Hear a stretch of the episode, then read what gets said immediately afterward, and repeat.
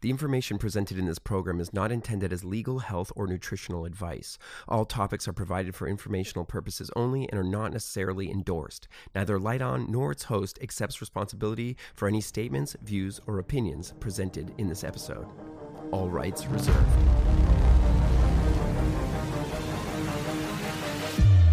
It feels like all our heroes are counterfeit.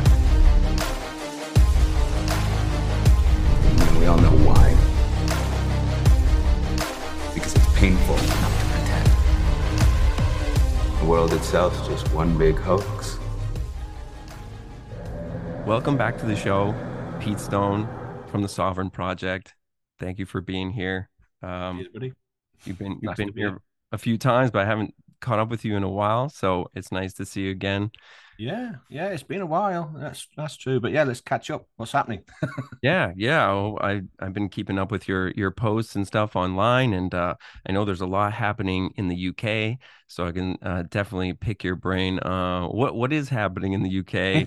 um, I I hear a lot about uh, ULEZ happening. Um, I don't know if you guys are experiencing the facial recognition thing starting. Uh, I know over here I've been to a couple places. Like I think I was in Rockefeller Center one day, and there's a sign up right. um, that's saying, "Oh, by the way, we're capturing your face and whatever information." And I'm like, and by the time you get in, it's like too late to say, like you don't have a choice. You know what I mean? They, I don't know what they're doing with that yes. information. So, what are you guys uh, dealing with over there?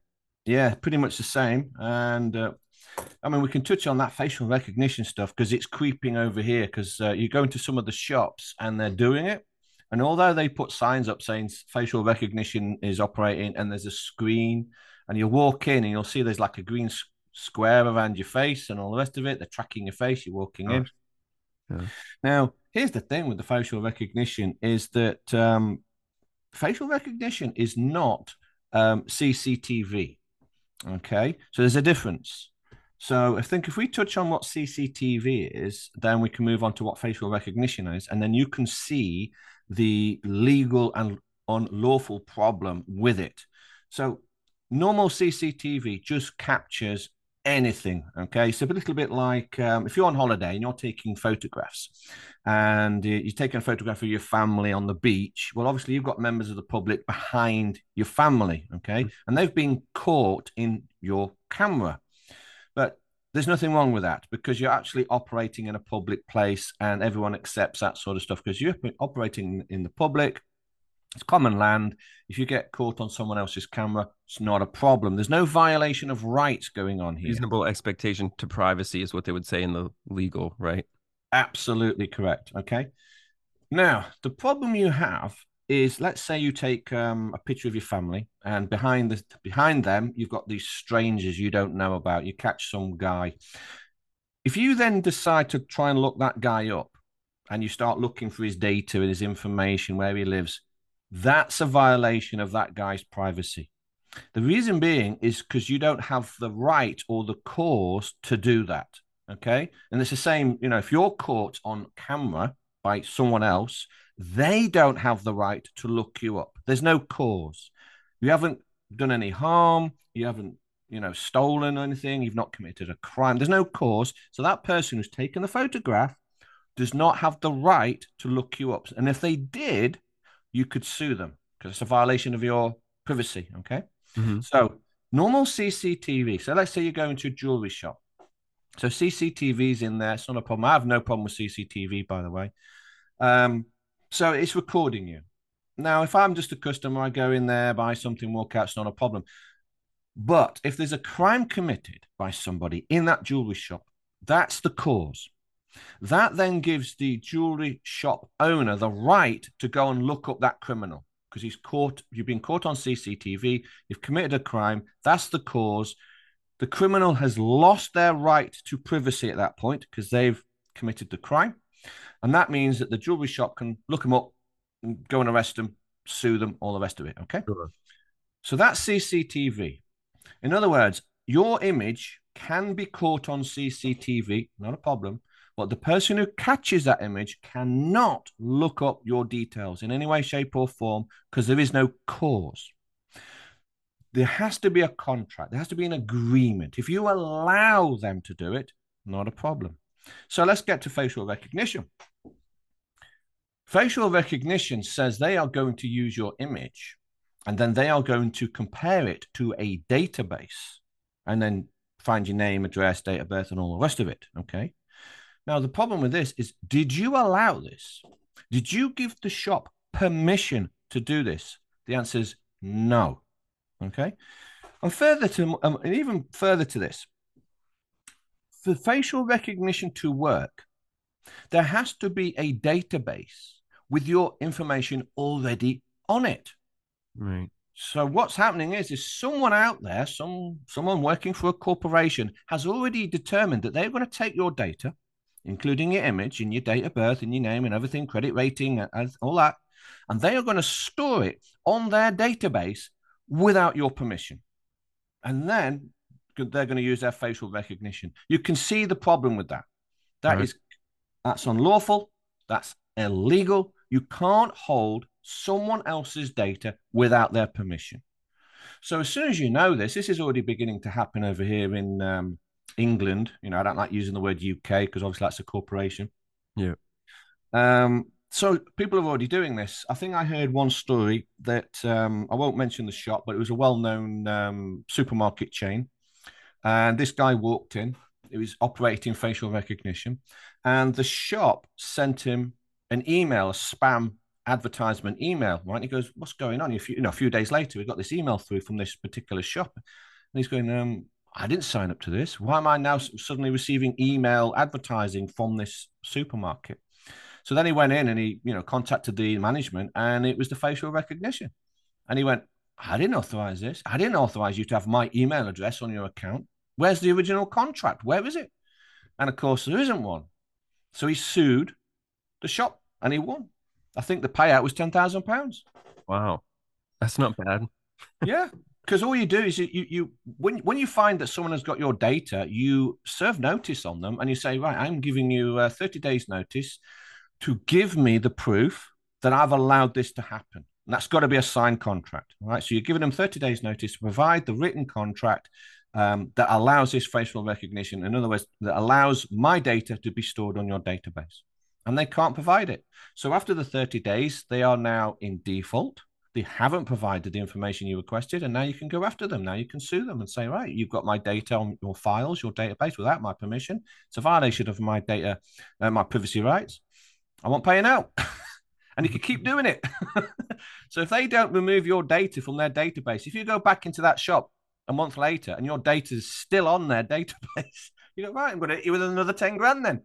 But you, but you need to prove that your data is on their database, right? I mean, how do you, or do you just need a sign from them saying that they've they're capturing your data? That's right. Well, I mean, you don't have to prove anything. Uh-huh. Here's, here's the problem, you see, because you put the burden of proof on them. Uh-huh. So again, this guy he received the advertisement, yeah, on his email address, and he was going, "Why? Why have I getting this oh. um, advertisement?" Yeah, right. That's that why his email, right? Okay, exactly. So he contacted the supermarket chain and they came back and says, "Well, we got it through this facial recognition." They they they've admitted it. Mm-hmm. So so they've now admitted that that shop has his data on their database. You see, so there's your proof. Okay, you've admitted you've got my data. Mm-hmm. I'm now going to give you 30 days notice to provide evidence that I've, I've allowed this. And of course, it doesn't exist.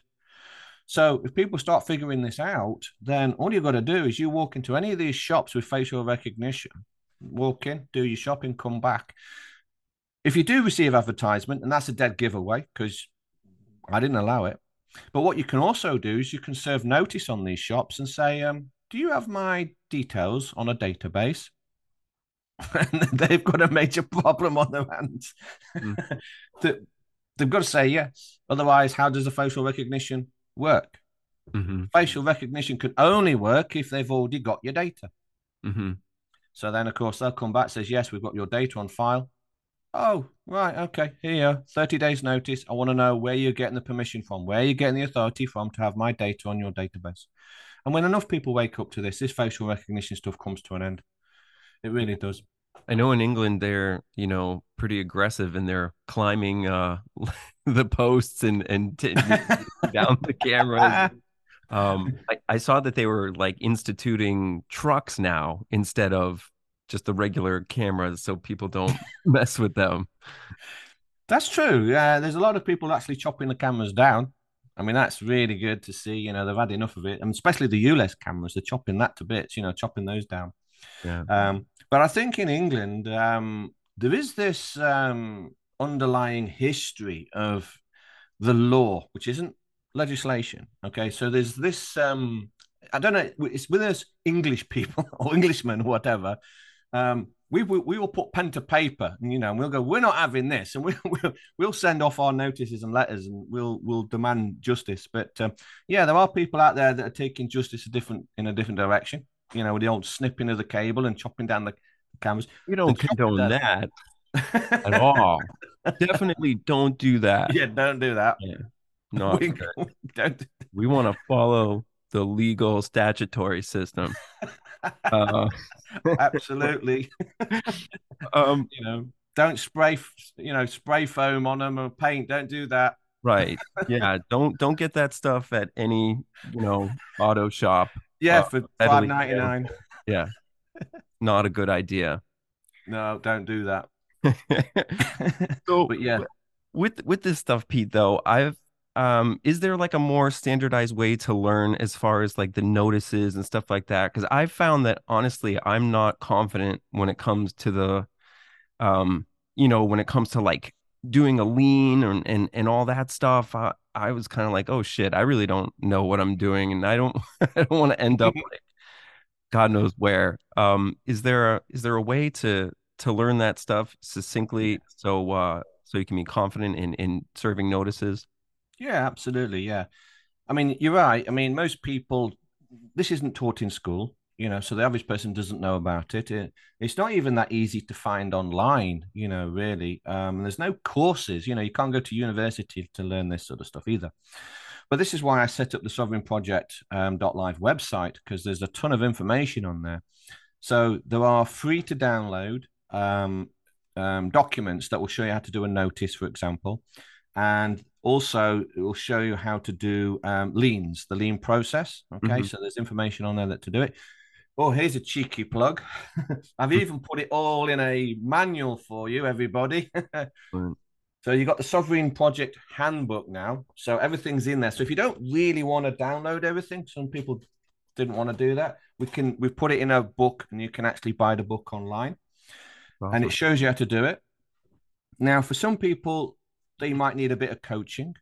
Um, so we now have an online course that people can sign up to, and it's a 22 week course. It takes you from the beginning, just teaches you the basics, you know, signatures, contracts, that sort of stuff. And by the end of the 22 week course, you'll know everything you'll need to know uh, notices, affidavits, how the courts work, and how the lien process works. And, and then away you go. You just, I mean, I would not suggest if you're brand new to this, don't take on something big. Don't go after the police or something, Hmm. but just try it on, um, you know, day to day life. You're dealing with a shop and it's, and they're not, you know, they're not honoring a, a guarantee or something like that, you know. Hmm. Serve notice, do that, you know, do the smaller things first. Don't ramp up to the big stuff. You've got to practice this. You know, it takes several years to get good at it. So Yeah. yeah, we've got the training course online now. For sure. Um, I and yeah, I always advocate to people like even if you don't want to start serving notices, like at least understand um the difference between law and legal. I Mm. think that that's a, a big deal. People still don't understand what the what the difference is because they think these legal codes are are law, but they're not. It's really just a made up system to kind of you know um subjugate humanity, right? Really, You're right. Yeah. I, you're absolutely right. I mean, yeah. the thing with law, a lot people don't understand the difference between law and legal. Legal, basically, well, the word legal means undoing doc, uh, undoing God's law. That's that's where it came from. really, I didn't know that. legal. Yeah, so everything is backwards in the legal system. It's a complete opposite to what the law is. Yeah. Um, but in layman's terms, legal means contract. So whenever you hear that word legal, okay, then that is referring to a contract all the time, 100% of the time. So if you're ever told you can't do that because it is illegal, the next question you ask is, well, show me a contract then. Where is it? Because doing something illegal means that you've gone against a policy that is written within a contract. And that contract can only apply to you if you've signed the contract and you've agreed to it. If you didn't sign it, it doesn't apply to you. Mm-hmm. So, I mean, I, will give you an example. Like in sports, you know, if you've got two teams on the pitch and they're playing a certain sport and they do something incorrect, I don't know, like in uh, football or over here we call it football or soccer. You're not allowed to pick up the ball, okay? In uh, soccer, football, that would be illegal, okay? Because that's an illegal move within the rules of that game. But that doesn't apply to the people watching. You know, they're not part of the rules. They can pick the ball up all day long. It's got nothing. That's not illegal for them to pick it up. Mm-hmm. So legal just means that you are within a contract and you've breached a policy within that contract. So whenever you get told you've done something illegal, ask to see the contract. Mm. But I mean, things get so much easier when you figure that out. Yeah, because you know, then you know that legislation. Well, that's just corporate policy. Then, you know, people have woken up that governments are corporations now. I wanted to ask you about that too. Um, but before I ask you that, though, mm-hmm. so one big question I still get is, um, you know, are we tied to this legal system by dint of having you know a driver's license or being like sort you know birth certificate or being plugged in in any way to the legal system um yes. to what extent does that kind of adhere us to that system and those rules mm-hmm. yeah that's how they trick you. Um they trick you by making you register with the corporate state by uh, that would be your passport your driver's license registering to vote is another one. But if you know anything about contract law, within contract law, there has to be informed consent. You can't hide information from the other party. So if you write a contract out and two people are going to sign it, you can't hide information. That's lying through omission. That means you've removed stuff from the contract and you're being deceitful. So that means the contract is then fraudulent, making it null and void. So now you know that. You now know now that if you contract through the uh, with the uh, corporate governments using passports, driver license, and all the rest of it, that's fraudulent because you were never told. You were not told this is what you were doing. So it's like um, registering your car. I mean, I think the average person now, I mean, obviously in the freedom truth movement, they now know they don't own their car anymore because they've registered it. So you've got license plates in your country. We've got them over here in this country, license plates. License plate means uh, license means asking permission. So that gives you a clue. So you've got a number, which is a corporate government number on that car. And now, because it's owned by the government, because you registered it with them, they own it now. They've got the um, equity rights to it. All you have left is the right to use government property. That's all you've got. But to use that government property, you now need a driver's license. driver's license that means you're asking permission to drive government property. So they contract. So they're making you contract. So every time you get a driver's license, you're contracting. You you then agree to all the road laws. Because mm-hmm. here's another thing: there are no road laws. In fact, there's no such thing as over here UK roads, and where you are American roads, or you know United States of America roads, or United States roads. No, no, no, no such thing. No such thing. They are just roads. End of and they we all, we all own them. Okay, the people own these roads. No corporation owns them, but there is a corporate jurisdiction that's placed upon these roads. So over here, you've got UK roads. Well, for me to operate in that jurisdiction, it requires me to register my car with the DVLA, which is a subsection of the UK corporation. So registering my car turns it into a vehicle for commerce. I am now operating in the jurisdiction of the UK DVLA uh, highway code. Now I have to abide by everything they say. And then all of a sudden, all these traffic lights and all these uh, speed cameras and all the yellow lines and the no parking zones and all the rest of the nonsense and the ULEZ stuff now apply to me because I've contracted, I've registered my car.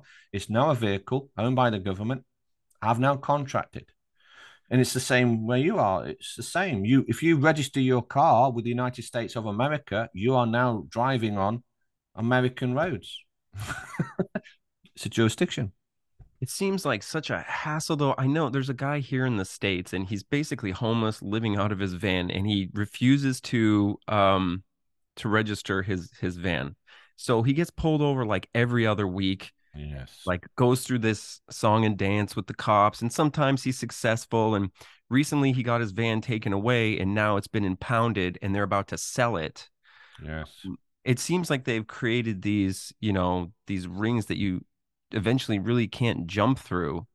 Um, yeah, on your own, it's difficult, you know, unless you really know what you're doing and you're ready for a fight every time. Um, I know there's a Texan man who's done it apparently, and um, he deregistered his truck, didn't have the number plates, had it removed. It said private vehicle or private car, something like that on the back. And yeah, he got pulled over, um, but he sued the police because it was uh, an unlawful stop and it was an unlawful seizure as well because the police did not have the right to seize it. See, the police can't touch your car unless it's registered. If it's not registered, they have no right. They can't touch it because there's no contract there. It's private property at that point.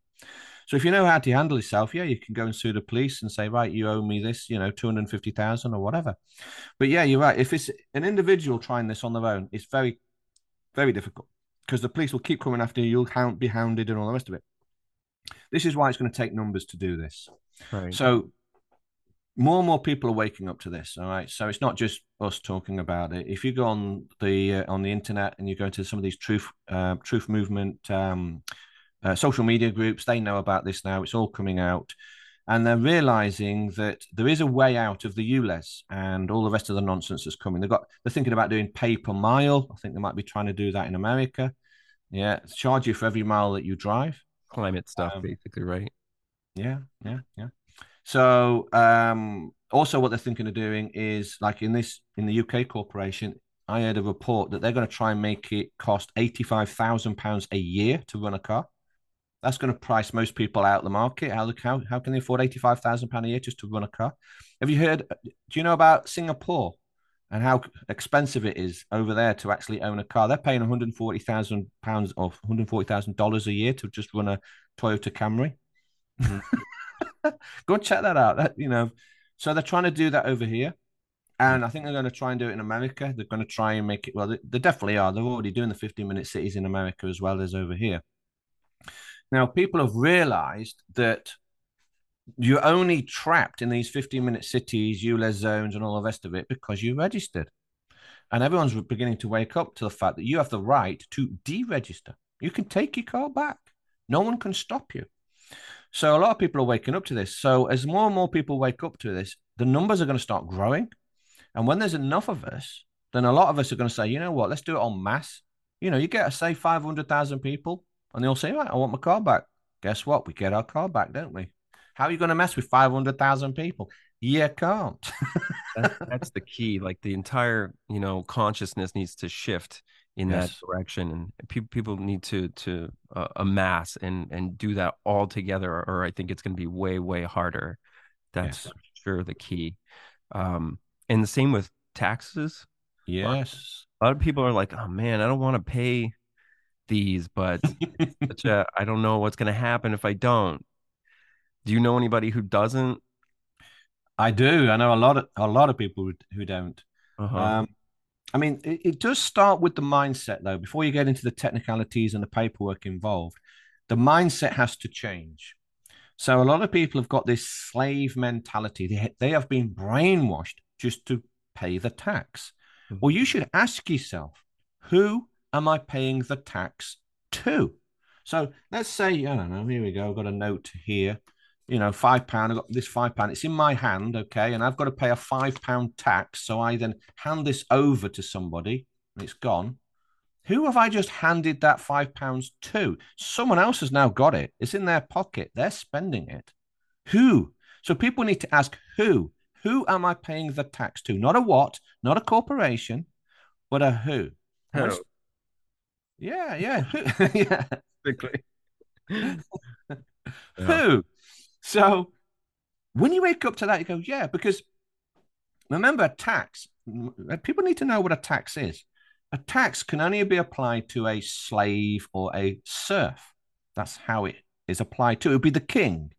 So the king would um, decree that he owns you. You are subject to the king. Okay, so subject means you're subjugated and you're owned, your property, your chattel of the king, right? In the olden days, it used to be um, that a serf um, was part of the land, and then the king owned the land. Um, so the king said, anything on that land, it, own, it belongs to me, including the people, the serfs, and they are taxpayers, and they that's how the tax works. So if you're paying taxes today, you've got to say to yourself, well, who's the king then? Who, who's this person who owns me? Because you only pay tax to your slave master. Yeah. Okay? Everything else would be a charge, wouldn't it? You know, you'd receive a bill. I don't have a problem with paying a bill, but for me to pay a bill, I have to put the order in first, don't I? So if I put an order in for, I don't know, the, the government to sweep my streets, and they do, because I put the order in and then they present me with a bill. Oh, I've not a problem paying that. It's not a problem. Yeah, yeah. No problem. I put the order in. I requested it. It's a service I want. Not a problem. Give me my bill. Yep, fine. That's all legal. Not a problem. I'll pay. But when they start saying tax, only serfs and slaves are taxed. So people are going to wake up to that. So the word tax, people are so blase, they go, no, I've got to pay me tax. Oh, you're a slave then, aren't you? even even in the Bible, the, the Roman Empire and um, in the book of Romans, right? They say, be sure to pay your tax. The Romans are next to God and godly, yes. and so be sure to pay us what we are due, because you are mm-hmm. essentially. I'm paraphrasing, obviously. Yes. Yeah, this has been going on for a long, long time.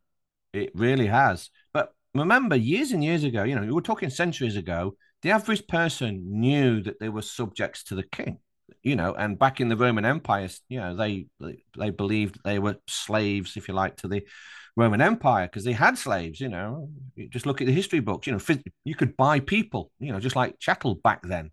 So it was accepted. You know, because everyone thought, yeah, okay, I'm a slave. Yeah, I've got to pay my taxes. Today, but people in the first world, does anyone consider themselves to be a slave today? I doubt it. But if you're paying tax, well, you are. You're paying tax to someone else. You're paying tax to your slave master. Someone owns you if you're paying tax to them. So people are going to wake up to that. I mean, here in the UK, uh, we are, well, not we, but there is a king. Okay. There was a Prince Charles. But by the way, he's not the king of the UK. He's supposed to be the king of England. So that gives you a clue that the UK is a corporation, absolutely 100%. But is the king really making a declaration that we are slaves to him, that we are subjects to the king and we have to pay tax? Don't think so. The average British person thinks that the monarch is just there for, you know, appearance sake, you know, tradition. That no one considers themselves actually subjects to the king, and then the king, king can tell you what to do, and you've got to pay taxes anymore. No one thinks that. But you got to wake up. people, people, really don't understand that the the chains have been made invisible for a long mm. time, and they they're just so used to going along with it. They don't understand what the system really is. It is a system of slavery.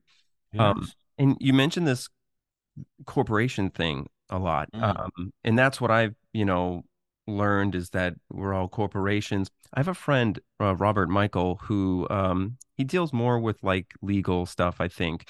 But he says that we're not a corporation, we're an insolvency trust. Yeah. Do you know what is that true? Are we are we misdefining it as a corporation? Okay. It does get a little bit confusing, okay? Because you, if you ask the average person what a corporation is, um, they will think like a big business, like McDonald's, okay? Which that is true. A, a corporation is a big business like Tesla or um, you know uh, McDonald's, Burger King, that sort of stuff. But here's the thing: corporation basically means um, corpse is dead body. Asian speak of. So it's just, it refers to a dead entity. So the word corporation just refers to a dead entity. In other words, it's not referring to a living, breathing man or woman. Okay. It's not alive. So dead entities only exist in paper, they're written down. It exists in a contract. That's a dead entity, uh, a legal fiction. That's another word for it. Okay.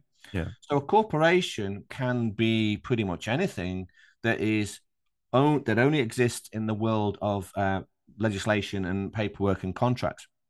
So I can give you some examples. Um, like um, you could say council, the council. Okay, I can say something like that, the council, because we have councils over here.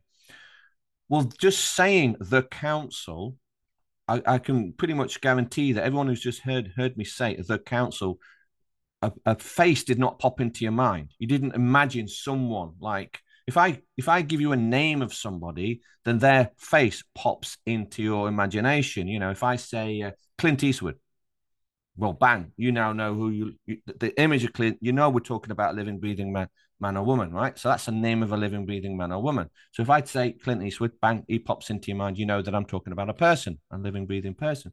If I say the council, you're not seeing an image of a living, breathing person now. It's a dead entity, it's a nothingness. In fact, you can't even define it. You know, how tall is this council? You know, is he a man? Is he a woman? How old is this so called council? So there's other legal fictions like the police. What does that mean? If I say the police, does that do you do you think of Billy Bob who works as a police officer? No. No, it's a legal fiction again. The police. It doesn't mean anything. It's it's generic. It's um, it's a con it's a construct in your mind. That's what legal fictions are. So the police, the government is another one. If I say the government, you don't see a face. You know, hello, I'm the government. No, it's a legal fiction. Okay, it's a corporation. So that's what a corporation is. It's a it's a dead body. Okay, a a something that exists in, in a contract only. So that's what that means. Now, going back to the corporate side of things, we have a well, it's not our birth certificate, but we are assigned a birth certificate if you are registered at birth. Now, that birth certificate is a corporation. So it's not you. It's not you, the living, breathing. It is a written documentation of a birth of a corporation. And that's what everything applies to. Within commerce, everything applies to your birth certificate. So going back to the trust thing, yeah, um, I understand what he's saying on that. Um, it is very complicated. You've got to try and have an understanding of how the system works. It's all trusts. It all the whole entire system operates as a trust. Now, within a trust, some people don't know what a trust is basically what a trust is is splitting off the title of something of value okay? So you have to have at least two parties all right? So there's two parties in this trust minimum. Then there will be something of value that's placed into the trust okay? And that's normally referred to as the res or the body of the trust or um, the principal for example. That that could be the thing. It could be anything. It can be a car tv it doesn't matter. Something of value. It can be a um, a bond. A certificate can be that because it's something of value so this thing is placed into trust, and then there's a splitting of the title. So within ownership, now here's a clue. The word ownership has ship at the end of it. And that's giving you a clue. We're talking maritime law. Yeah. Maritime law. Yeah. So ownership, anything with ship on the end, is telling you what you're doing is you're entering onto a or you're boarding a vessel. And on board that vessel, you've got crewmen, you've got a captain, got a set of rules. So you've got to make sure if you are boarding that ship, are you the captain or are you the crewman? Okay. So ownership. So within ownership, there are many titles within ownership. There's many titles, rights, and certificates thereof. Within ownership, there's splitting of the title. So you can have, like, say, um, if you've got something of value, like this pen. So this pen, um, is got some value to it. You can put this into trust if you wish, and you can split the title of this. So it's got an equitable title, which is the physical value, the intrinsic value of this pen, and then you've got the right to use. That's another title. Okay. So that's usually split within a trust. So that's placed into trust. Then the equitable title is within that trust. Okay. So the value of the pen stays in that trust. And then the beneficiary, they have the right to use the pen. So they can use the pen, but they don't own it because they've given it to the trust. So there's always a splitting of the title. So the entire system that we are in today, everything, that is how it works. Is there's the splitting of the title, you're entering into a trust. So for example, your car, we mentioned this earlier. If you register your car with uh, you know, Department of Transport or whatever, you are handing over the equitable title of that car. So the, the, the intrinsic value, if you like, is being given to that corporation that runs the trust. All you have left is the right to use it under certain conditions. So everything operates as a trust. So yeah, um, think your friend uh, Robert you mentioned. Yeah. Um, yeah, he's correct. Everything's like that. Everything's tr- in fact, if, if it has a serial number on it, here's a here's a thing. If it, if it's got a serial number, you don't own it. Um, someone else does. Someone has the equitable title, and that is referred to as the uh, manufacturer's uh, statement of origin. So when something is made, something is built brand new in a factory, there will be a document, which is the original document, which is the manufacturer's statement of origin to say, this is, I am the manufacturer of it. I made this thing. That's that. It's not a certificate, it's the original document. That then goes off, and then that can go into a trust. The title is split, and the equitable title is in someone else's possession, usually within a trust. You get the right to use, and that's it.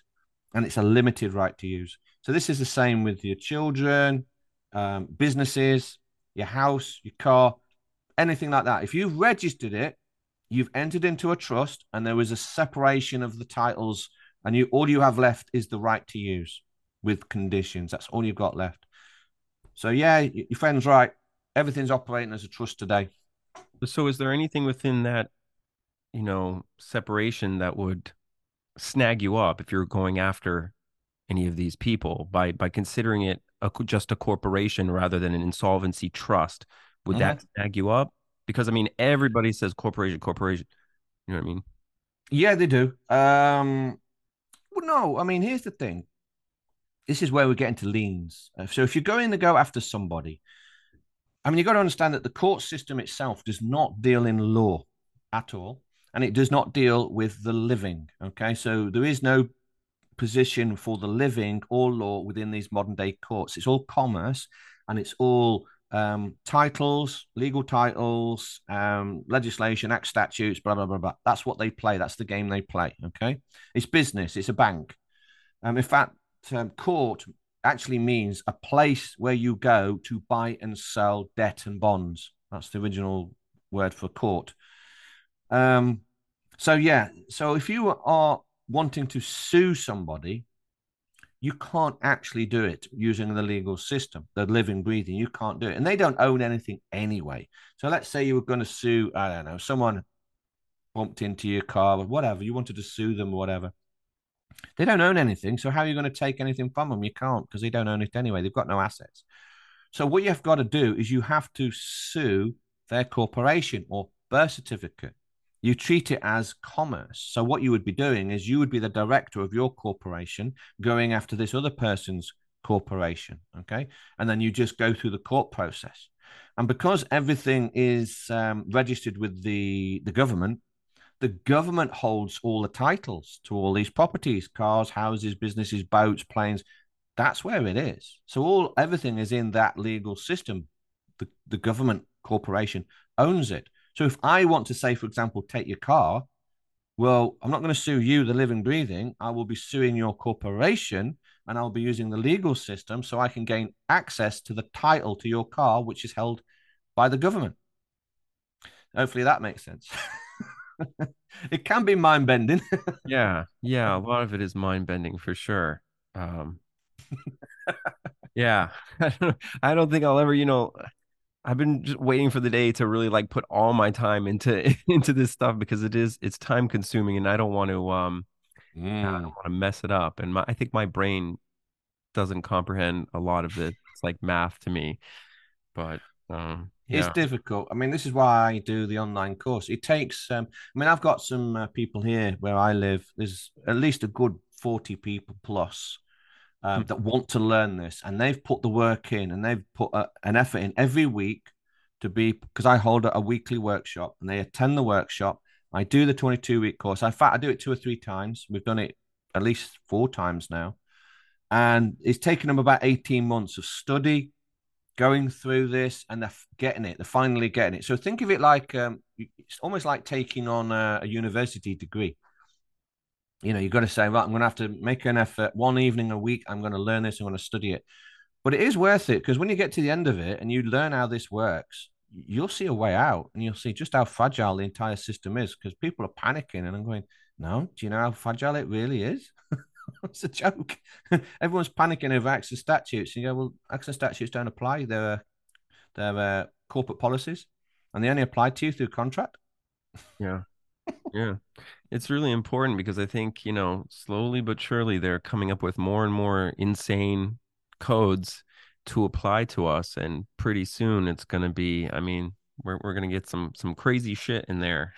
yeah, I totally agree. In fact, that just reminds me about, I know where you are, um, there's this fight over the Second Amendment, you know, because they're trying to ban the guns and all the rest of it, you see. Right. And I'm over here and I'm trying to say, why would you even get into this argument about the Second Amendment? It's it's a non it's it, it's a trap. It's a mm-hmm. misdirection. You see, the sovereign would know. Um, I have the right to bear arms regardless of any constitution. Constitution does not give me the right to bear arms. I already have it. Mm-hmm. so as soon as you wake up to that, you go, hmm, okay, then. So I don't care about Second Amendment anymore. Then I have my own inherent right to bear arms. So if someone else is trying to take that away from me, the first question I ask is, who is it? Who is this person who's trying to take away my right to bear arms? And I will sue them. I will find who, where, you know, your name, where you live, and I will serve papers on you and says you are trying to violate my rights. Where do you get off? Where have I given you the authority to take away, take away my right to bear arms? That's the argument that the American people should be having, not arguing over the Second Amendment. These politicians are messing with you. Mm-hmm. Okay. I mean, the whole thing in America now, I like um, the culture of Americans, by the way. Don't get me wrong. I, I, do love the American people. I think it's they produce some great stuff and made life worth living. You know, there's mm-hmm. some roads in America that I want to drive one day. You know, Route 66. I want to do it all one day. I want to have a taste of that. But it's the American government. The American government are messing with the American people. First of all, the, the, the American people have been called citizens. Well, if you accept that American citizen, if you accept that, you are a slave to the city. And no one would, no one would take that on. I mean, I saw a T-shirt uh, in America uh, about the Second Amendment, and I think the top part said, um, "Being a subject means you're a slave," which is true. You know, it's being a subject, and then underneath, being a citizen means you're free. And I went, "Oh no, it doesn't. No, it doesn't. No, citizen is the same as a subject. It's the same. So a subject, you're subject to the king." A citizen, yeah. you're subject to the corporation. People are very confused on that. And and by the way, there are at least two constitutions. So they yes. started that a long time ago, and um, one of them does not give you. We're tied to the federal, I believe, and that does not give us access to the Bill of Rights. Correct. Jones v. Tenner, I think, is the you can you can see that in that case. Look mm-hmm. Jones v. Tenner. I think it's Tenner or Temmer. Um, but yeah, they say straight out you do not have access to the Bill of Rights. That's right, and it doesn't even operate in those courts. So the thing with the Bill of Rights here's a here's a good question. This is this is how you can just dismiss the Bill of Rights. You've got the Bill of Rights. Do you have the ability to change those Bill of Rights? No. No, of course not. so if I don't have the ability to change them, how do they protect me? They don't. And got to ask another question. Did I write them? No. I didn't write them. Someone else did. So they're someone else's Bill of Rights. They're not mine. So again, when you wake up to this, so you got to you got to understand where authority comes from. Authority comes from you. Okay, that's where it comes from. That's where authority. And the word authority comes from author. I am the author, authority, author of my name, my word, my writing. I write it. So I can create my own Bill of Rights. They're mine. So they're my rights. I can't go to someone else's. They're theirs. So the Bill of Rights is written by someone else. You can't change it. You can't amend it. You can't say, you know what, can I add to this Bill of Rights that everyone in America should drive a 57 Cadillac? I'm just going to add that at the bottom in ink and sign it. Of course, you can't change it, can you? So I don't know why people refer to it because, you know, if you try and get protected by someone else's paperwork, that person could take that paperwork away. In other words, you should never go looking for your rights. Your rights are with you all the time. They're yours. Mm-hmm. So many people go looking for them. I says, well, you, you won't find them. You'll find someone else's rights. They have authority over those rights. But if you use them, that's their authority, which means they can control you. Like Human Rights Act, that's a complete trap. Human, color of man, rights, Act, acting as law. So it's not law. Human Rights Act. They're telling you in your face. I don't get my rights from any Human Rights Act. I don't get my rights from a Bill of Rights. They're not mine. I didn't write them. So yeah, people. I mean, I get this all the time. I, I talk to people online all the time, and I'll say something like, um, "You have the right to privacy." I'll tell them. I'll, I'll say, "You have the right to privacy," and they went, "Really? Where do I look this up?" Oh no, no. You can't look it up. You can't look it up. You can't look it up. So yeah, you know, I said you've got to change your mindset. You've got to fix it. You've got to get rid of this slave mentality. Don't go looking for it. So many people are looking for magic paperwork. They want to find this magic paperwork. Go, oh, I've got this magic paperwork. I've got my rights back. No, they're yours. And if you want to keep them, you use your paperwork. You put it in your paperwork. That's my rights. So mm. yeah, the Second Amendment. Everyone's arguing Second Amendment. I'm going. Can you please wake up, American American people? If you're watching this, please wake up especially okay. Republicans. That's a big problem. These people don't realize that we were born naked and free, just like the birds, and we have dominion over the earth, endowed yes. by God. Right? Those are that is what law is, not yes. some codes that some pedos wrote on a piece of paper. that is not the law. So people need to understand this separation, and and the more you keep voting for oh. idiots the more codes you're going to get, the more you invest into the slavery system. Yes. It's, I mean, it's insane that people just don't want to get off that hamster wheel. They don't want to get out, out of that loop because they're they're so used to like giving their authority away to to some politician, some douchebag in a suit or whatever, you know. Um, I have. It's funny. I was uh, my my barbers are very like Republican uh, and they're always talking about you know whatever's going on in the, in the government when I get my hair cut. And I tried to tell him one day, I'm like, I try to explain these things, but they don't understand. And I'm like, why why don't birds pay taxes? And he's like, the hell are you talking about? They're birds. They don't pay taxes. I was trying to explain to him, like, listen, we're we have dominion over the earth just like everything else, born yes. free. You know? Yes they're just so stuck in being told what to do. They need somebody to hold their hand or they need a leader, right? But we oh, have to be our own leaders. I don't get that. I don't get no man wants to be led by another man.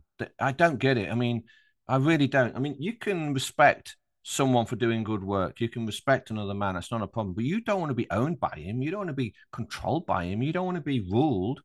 Who wants that? I, have never it's understood. More erotic when you put it that way, Pete. yeah, I know. It's just... definitely don't want that. You might be onto something. Maybe that explains it, but I don't get it. Why do I want another man telling me what to do? I don't want that. Oh, but yeah, I, I, I, I, I can't figure it out. I can't. Yeah. The voting, man, the voting is what gets me. And now, you know, we've got like Trump 2.0 uh, with RFK and um yeah, I that's that's gonna be interesting to watch play out. Uh because mm-hmm. it's like they they inserted the perfect new savior at the perfect yeah. time. you know, he's like saying all the stuff about the shots that we want to hear and yeah. Yeah. It, I predicted this like years ago. I said that's exactly what they're gonna do. Yep. And they're doing it. And people are falling for it. And I'm going, oh, God, I give up sometimes. I don't get it it's yeah, it's crazy. They they keep going for it. I mean, I don't understand why anyone follows politics anymore. It's insane. I, I mean, especially your politicians, you know, in America, they can't even talk anymore. By you referring to Biden? yes. Jesus. Yeah. I'm going, you can't even make sense of what they're saying. And I'm, come on it's got to be some something of an act. I mean, I don't know. They're maybe they're trying to um have people lose faith in the system with him, like he's kind of the poster boy for that, because he can't be that retarded. There's no other way to put it, is there? How can honestly, it's almost like he's putting on. Isn't there another one uh, is it Fetterman or something or something like that? A senator, there's some senator or something. And I keep seeing clips of him on um he's a bald chap and he doesn't wear a suit or something, and you know, mm. and uh, he can't speak. And I get clips every now and again, and he's just mumbling, and he, I'm going, "What's this guy talking about?" I really, can't. When you wake up to, to this stuff, you really see it as a as a reality show. That's how I You view it, and I and I just don't turn that channel on, you know, No. most of the time. it's better not. Don't play the game. No, yeah, I can't take it seriously anymore. It's the same over here in the UK. The polit- so-called politics that's going on, it's a joke. It, I, I can't get into it. I, and, and anyone starts talking about it, says you do know you're being played. It's a, it's a Punch and Judy show. It's a soap opera, yeah, and the actors aren't even that good anymore. the Yeah. story's terrible. yeah. I'm, I might, yeah, it's pretty terrible acting. I can say as a professional, um, but uh, yeah, I might watch the debates because it's some of the best reality TV you'll ever see. Like that's about it, just to like you know see what Mhm. kind of blows they deal or whatever. But other than that, no. Um, yeah, it's gotten crazy. Wh- what do you think, Pete, about the whole like Ill- quote unquote illegal immigration thing? Mm. Um, what what's very strange to me is that there's a lot of people within, you know, common law, if you want to call it that, that are very much against like people coming in. But it's Mhm. like even even if I like selfishly want to keep people out, if if you believe in freedom, you can't really restrict people from going anywhere on God's land. That's Right. true. Is that Um, what do you you're think? right. I mean, there's only government borders. That's the thing. And Yeah. when you use the word illegal immigrants, you go, well, that's giving you a clue straight away because that means contract, isn't it? Mm, So when you say illegal immigrant, it's not so much that person is entering the land, but what they're trying to do is they're trying to enter the corporation and be a part of the corporation, which is illegal because a lot of these illegal immigrants don't have the paperwork because they don't have uh, passports. Um, we have the national insurance number, for example, in the UK. You probably got the social security number, for example, over there. Which, by the way, that's your human resource number. That's your, you know, stamp. You know, um, so it would be illegal for these people to enter the corporation, the United States of America, and start asking for benefits and whatnot. It's the same in the UK. That's what a legal immigrant means. It doesn't necessarily mean on the land, because the corporation is just a jurisdiction placed upon the land. It's not the land itself. But these illegal immigrants, the reason they're coming well, depending on what part of the world you're talking about, but some of them are coming because of the benefits, you know, because if you get to st- these first world countries, I know America, a lot of people don't want to believe this, but America is a socialist country. Um, I don't know how much they spend, but it's in the trillions. They spend trillions on benefits. Well, a benefit uh, program is a socialist policy, you know. So you've got the food stamp snap card or whatever. You know, there's so many people receiving benefits now because that's a socialist um, country. So a lot of these illegal immigrants are going over there because they want all the free stuff. It's the same here within the UK. It's a socialist country.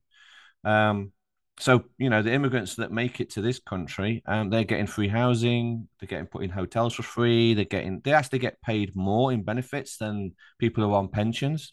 So that's a bit of an insult. I heard that I think the average pensioner in the UK, I think they only get it's like less than seven thousand a year. It's really tiny what they get in a pension. But then these illegal immigrants are coming over and they're getting seventeen thousand a year, mm, and that's more than the minimum wage. You have got the minimum wages running at about fifteen ish. I haven't checked in a while. So if you are in full time work, doing minimum wage, trying to do the decent thing, by the way, because that's honourable to work and pay your bills. So you're paying, you're getting less than some illegal immigrant that's come over here and just helping themselves with free house and all the rest of it. But if you if you understand that's all corporate, that's a corporation system, it's commerce, that's what's going on. Now, in a free world, if you got rid of the governments and you got rid of the benefits and all the rest of it, then you would just have natural immigration and you would get people who want to start businesses, which is much better. I have no problem with you know people wanting to move to the country I live in as long as they want to contribute and you know be part of the economy and set up a business because I might go to another country. Who, who knows? But uh, yeah uh, and that's when you would stop seeing this I mean the, the immigration you have today is engineered. I think everybody knows that now. It's not um people aren't deciding to do this. It's they're being forced. A lot of people from the Middle East are being forced out we know that the um, big corporations are funding a lot of the uh, the boats and all the rest of it. We know that now. It's a corporate thing. and it's designed it's designed to destabilize the first world countries. That's what it's designed to do, and right. it's also designed to um, cause conflict. Because if you bring in that amount of people in at that fast rate that haven't adjusted to the culture, you're going to have a culture clash, and you're going to get problems, which is exactly what we're seeing now. And, you're and that's by design. System. Say again? You're overwhelming the system. I agree with you. Yes. Like the problem really is the system in place. Correct. Right? Under that infrastructure, immigration is a problem, or illegal immigration yes. is a problem. Illegal right? immigration that is engineered is a problem, hundred yeah. percent. If you had a free market and um, you know, let's say open borders, um, no benefit system, and all the rest of it, you got rid of that, got rid of government, you would have a natural immigration, a lot lower, and you'd have individuals who want to move to another country, maybe for the climate, and they would adjust to that culture. They would learn the language so they could fit in, and they would learn the culture of this, you know, and they'll be part of the local culture, if you like. But that's how it used to be, you know, centuries ago. Um, but today it's it's forced, it's engineered, it's designed to cause problems, it's mm-hmm. designed to overload housing stock, it's designed to destroy a local economy because that's how you keep um, minimum wage so low you flood the market with uh, unskilled unskilled labor. Mm-hmm.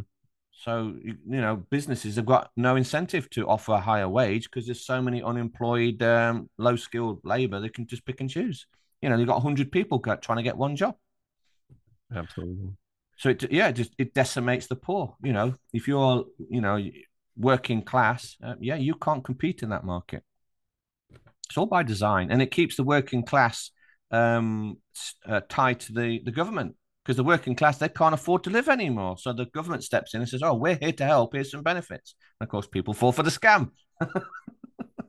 they've been and they've been trying to do this like um, what is it called? Uh, oh, the universal basic income. Yes, universal basic. Yeah, income. yeah. They're trying to bring that in, and it's like, oh no, that is a, that is so much of a trap. And of course, this um it's going to be a central bank digital currency as well. That will be universal bank. Yeah. Yeah, that we're we're kind of screwed if that happens. Yeah. I know. I know. That is really bad. So we're trying to educate people in going back to gold and silver. So I mean it's good to see it's happening here in England, Scotland, and Wales that small groups are beginning to expand and they're starting to actually create networks that doesn't use fiat. So they're using barter, they're using crypto, they're getting into the uh, gold and silver. Um, there's a lot of interest in these gold back notes now. You might have heard them, uh, gold backs. So it looks like a note, you know, looks like a typical note, that sort of size, but it's physically made out of gold. Yeah. And, you know, you can buy them relatively cheap. They're like three or four pounds each. Look very nice. It's real gold. No intrinsic value. Uh, sorry, no third party. It has intrinsic value. No tax to pay um, private, 100% private, and people are starting to use these now as money, you know, um, gold backs. I like physical currency. I don't like any of that digital stuff. If you yeah, if you don't know what you're doing, you can get your fingers burnt. yeah, yeah. Um, since we were talking about the system, one big qualm that people still have with this whole, you know, going back to like natural law thing is yep. they say well, I mean, who's going to pay for the roads? Like, how are we going to, you know, how are we going to get all this stuff done? We're going to be like, you know, a bunch of cavemen yeah. wandering around, and and it's going to be like, I don't know. They they envision some kind of Mad Max scenario, I guess. Um, what yeah. do you envision, or what do you envision for for like a a, a system, if you can call it that? Yeah, I mean, the the sovereign way would be uh, individuals um, that operate within a network, you know, and you would co- cooperate. This is basically a free market. So anyone who understands the free market and knows the free market will be in favor of it. So a free market cannot have a central controlling body like a government. A government cannot exist in a free market because if you do have a government, then that's called a controlled market because the government's controlling it with taxes and licensing and um, uh, taxation and all the rest of it. So free market means no central control, no control at all. Okay, it's up to the individual who they trade with. Now, the average person doesn't realize just how twisted the um, market is today, the market we find ourselves into today.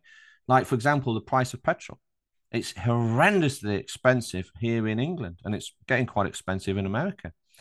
But I mean, over here, we're paying something on the region of about one pound sixty for a liter of petrol. Okay, I don't know what that is in dollar terms, but um, Libya is paying five p a liter, and you go, why? Why is Libya paying five p, and why why are we paying one pound sixty? And that's because of the the controlling aspect of the government, and they make it artificially so expensive. Okay, so you've got tax, you've got duty, and then you've got the price of the petrol is artificially increased as well. I think everyone's beginning to wake up to that. Um, oil is so cheap and abundant, it's unbelievable. And the energy that it produces is incredibly cheap. So to give you an idea, the if you had a free market, I think today the average person is spending something like in, in England, UK, they're spending something in the region of about two and a half to three and a half thousand pound a year on fuel, petrol, diesel to run their car. That's what they're paying. Mm. Um, that would only be about 250 pound in a free market. So you can see just how badly you're getting screwed over by the government because they're making everything so expensive. And they're making it expensive here to heat your home. So a lot of people are realizing that gas and electricity and all the rest of it is going very expensive. It's now costing thousands of pounds to heat your home and light your home. And it should only be about £200 a year when you get rid of all the corruption. So if you get a free market, what you'll find is that the wealth will return to the poor. Wealth starts at the bottom and works it works its way up. That's how it's supposed to work, by the way. So you suddenly you won't be paying tax anymore. Uh, you won't need to be paying for licensing anymore. All that goes in the bin. You won't have to be paying for any of the bureaucracy that the government throws at you. All that goes in the bin. So suddenly you've got a lot more disposable income to play with. And now you can start spending money like you want to. This creates more wealth for other people because it creates more businesses. Now, going back to the roads, people don't understand the history of roads. See, governments did not have control of the roads at the beginning. It was the people who had the control of the roads. Because you probably heard of this um, term trailblazer, right? Oh, you're a trailblazer. Okay. Mm-hmm. Okay. What does that mean? What does trailblazer come? Well, a trailblazer would be someone, you know, a man who decides to cut his own path. This is another term you've probably heard of cut his own path. And what he would do is you would go off like into the jungle or the woods or whatever, depending what part of the world it is, where no one has been before. This is a frontiersman. That's another terminology. Frontiersman, trails, trailblazer, cutting his own path. And he would hack through the forest and create a trail. And then other people would say, oh, okay, I'm going to follow this guy because he's made the trail. And then other people would come along and they would hack away a little bit more and widen the trail. And then over time, you would have a road. And then eventually you would have a road leading to another village because the frontiersmen decided to settle down. And then you'd have this road built by the people naturally. And then over time, people got um, sort of like uh, into the business sense and says, you know what, we will maintain the road. So people did this on their own, especially here in England. Um, because what happened was is the old uh, horse, horse and cart would chew up the old roads, especially when it was raining. You see, but people would come in and fill, fill in the potholes, and they would charge for people to use the road, just a small amount. But over time, the roads were actually funded by rich people. They funded it, especially in London. You can see the history of this.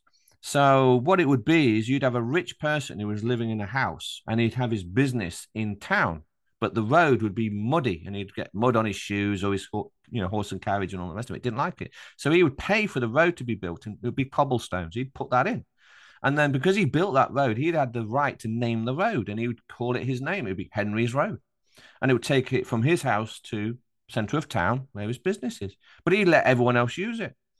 And not only that, but everyone was really thankful for Henry building the road. And then they would go to his business and he'd get more money because he built the road to his business. so it was a win win.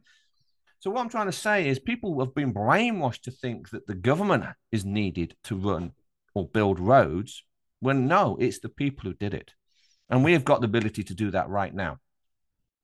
I can do it. You know, I'll give you an example. Is uh, on my house, um, I had the I had my driveway widened so I could get two cars on it, and I needed the curb outside dropped so you could drive up.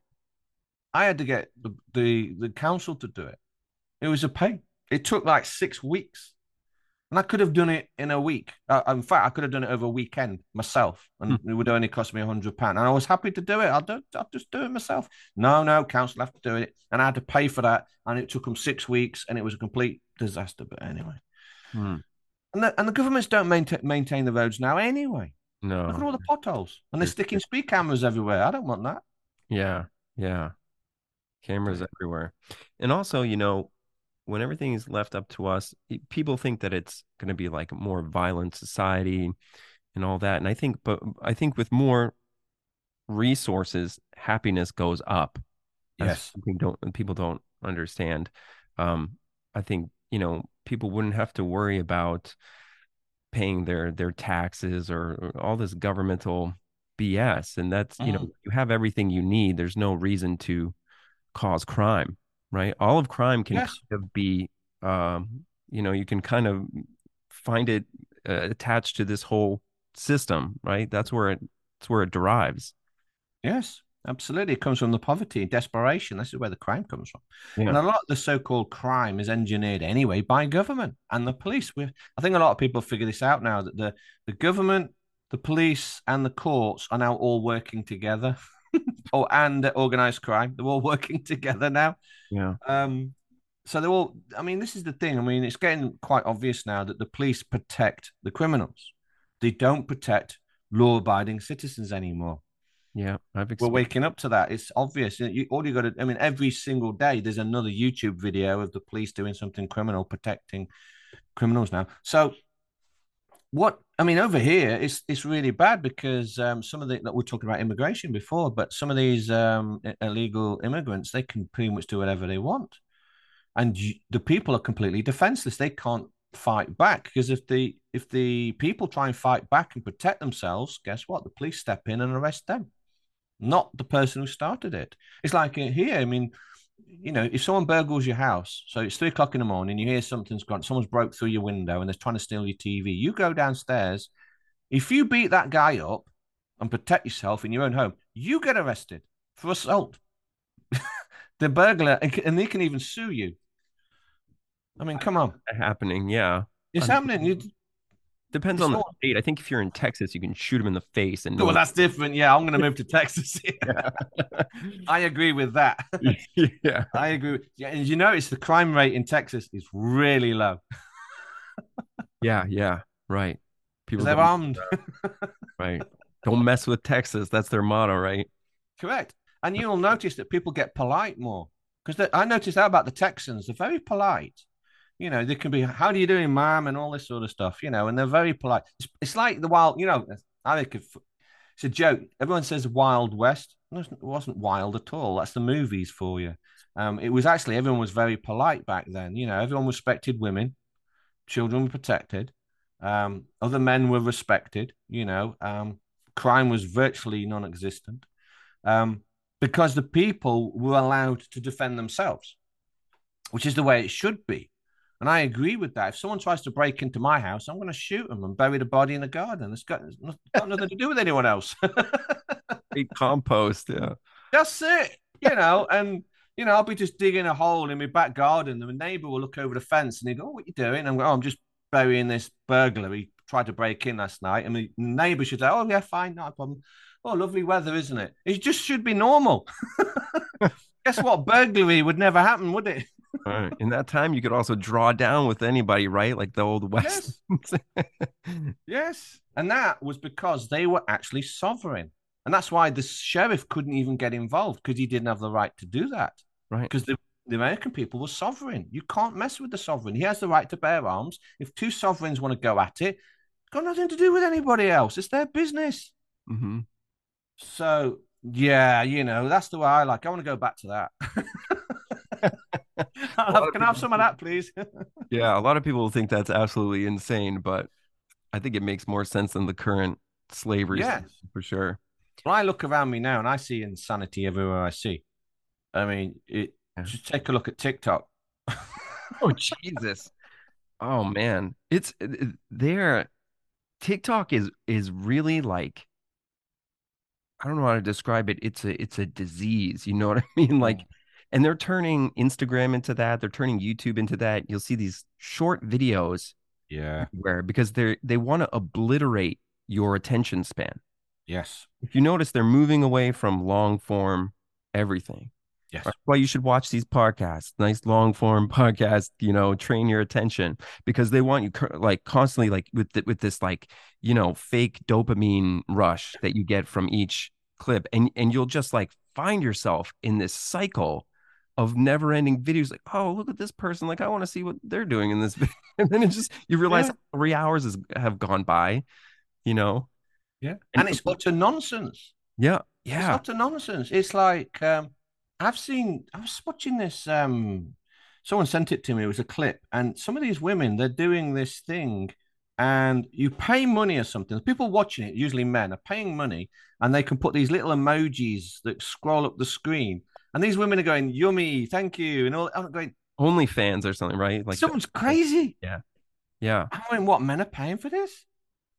I'm going. I'm done. You know, I mean, it's insane. You just watch. You, I can't watch TikTok. I only watch the stuff people send me just because it's insane. But that's showing you the state of society. You know, that the, the, you know they're mentally gone. Yeah. they've got Yeah. no direction in life. No, no goals. No, no function. No skills. And they've just turned. The brains have turned to mush. Yeah. And it's they're just trying to grab attention and oh my what so yeah can i go back to the wild west please can we do a reset can i go back there yeah. love to have my own you know because i well And they're, and they're Yes. targeting the youth for sure with that stuff, right? oh I- god yeah absolutely I have a TikTok only so I can just grab like a video that I may see here and there. But the second I open my YouTube, and this goes for like one of my Instagram accounts, so like I have a photography account, it, I am flooded with absolute pornography. yeah I don't look at anything like that, and I'm flood like I just see like a chick spread eagle like the second I'm on TikTok, and I'm like, bro, whoa, what's going on what's going on here? Like, I'm a fan, but damn, you know, it's it's so much pornography. It's so so many naked girls, and like it's a it's again, it's that dopamine thing, and they want you stuck in this like sexual energy all the time. Yeah, I know, and it's decimating a lot of the men because a lot of the men are they don't have girlfriends, they're they're incapable of getting girlfriends. They've, you know, well, I say men, a man, a man can, but they're boys. They haven't um, become a man yet. That you know, they're playing Xbox. They're thirty five years old and still living at home with a mum, and you know they've got no drive, no determination. They haven't done anything with their lives. They haven't bought a house or a car. They're not trying to achieve anything. They don't work. Um, they've not um, they've got no savings, that sort of stuff. They've got no um, nothing to offer women, and the women aren't interested. Yeah, that's that's that's a bit like uh, Andrew Tate sort of stuff. I was just going to mention him. yeah, it's just, I just realized what I was talking. But yeah, I mean, he's got some good points. You know, men should take take control and um, do something with their life, and they're not, and they're not. Yeah.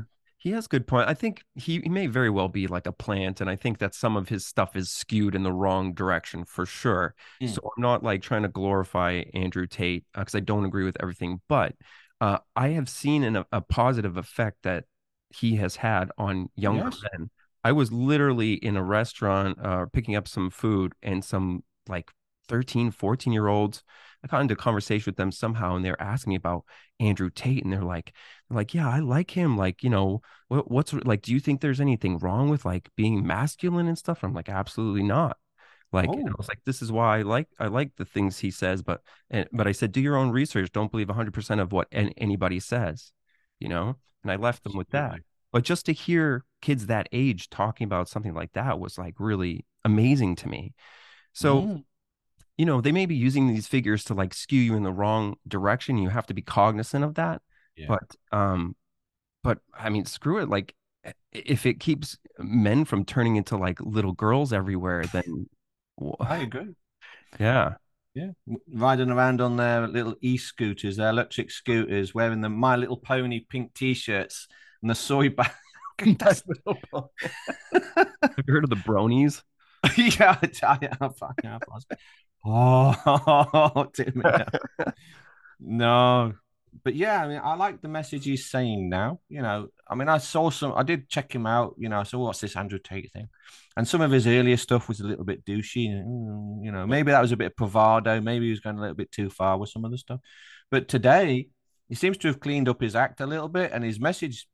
I tend to agree with it. You've got to be, you know, masculine. You've got to be a man. You've got to take charge of your life. You know, don't be a doormat. Don't be told what to do.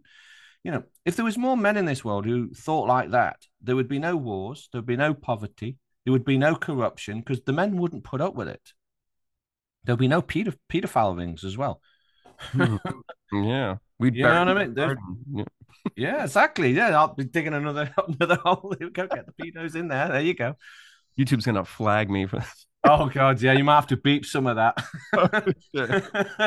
Oh, oh, but one thing I will say about Andrew Tate that I do like is that he has woken up a younger generation to the idea of the new world order.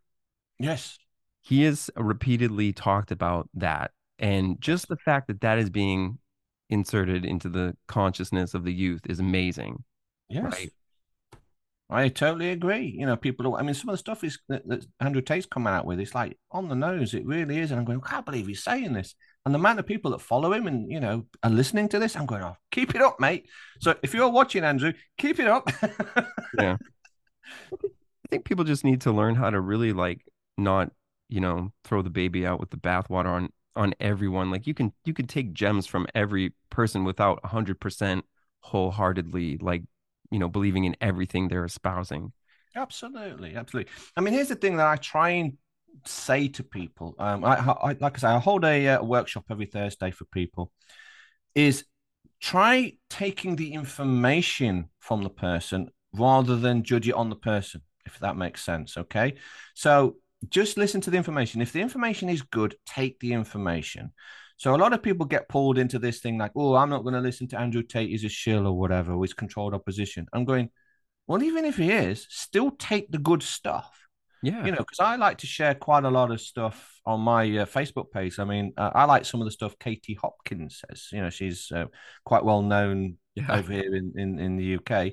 And everyone's like, oh, don't listen to her. No, no, no. Listen to what she's saying. The, the information she's saying is good. Listen to that. So take the information and share the information and try and put the person behind it. You know, just just it's not important. It's not important who's saying it. It's the information that's being said. Um, but yeah, everyone falls into this. Oh, don't listen to that person. She's a shill, or he's a shill, or controlled opposition. Oh, I don't play that game. I don't care. And some some people are more obvious than others. I, w- I will admit. Oh, but yeah, um, I'm personally the type of person who will listen to everyone and just separate the dog shit from the from the from the gold you know what i mean like mm-hmm.